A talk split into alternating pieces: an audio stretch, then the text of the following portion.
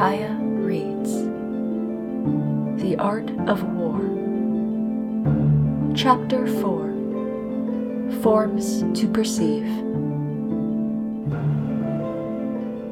Master Sun says Of old, those who excelled in battle thought first to make themselves invincible, and so they waited for the moment when their enemies could be defeated. It is you who determine your own invincibility, but whether the enemy can be conquered or not rests with him.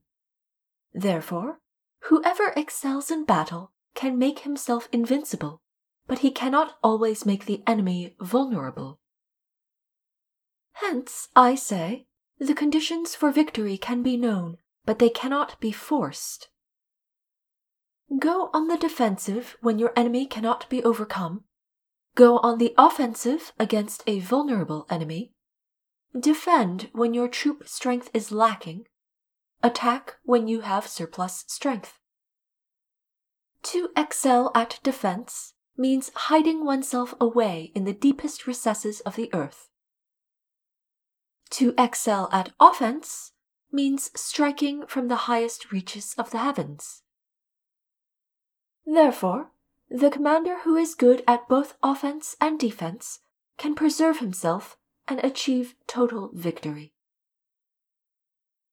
A victory that does not surpass the understanding of the vulgar crowd is not the best sort of victory. Nor is the finest way to win a battle one that the whole realm applauds.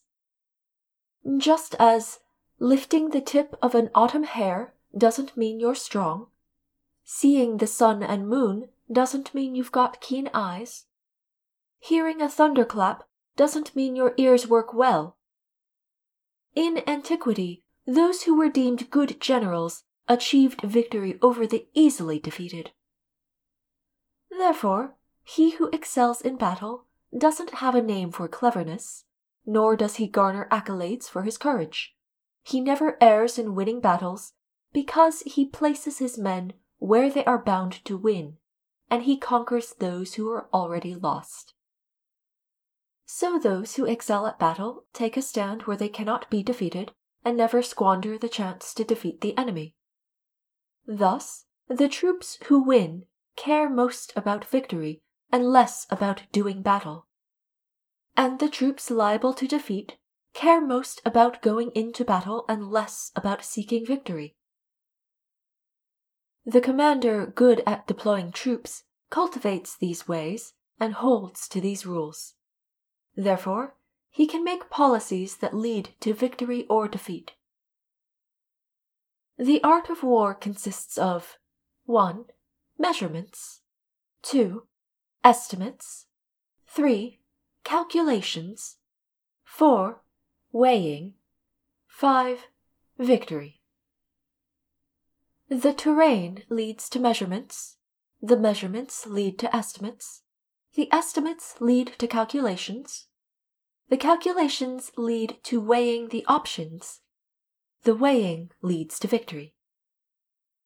Thus, victorious troops come down as heavily as a ton against an ounce, and the reverse is true for the defeated army. The victors, in sending their men into battle, may as well be opening the floodgates into the steepest ravine. So the form becomes clear.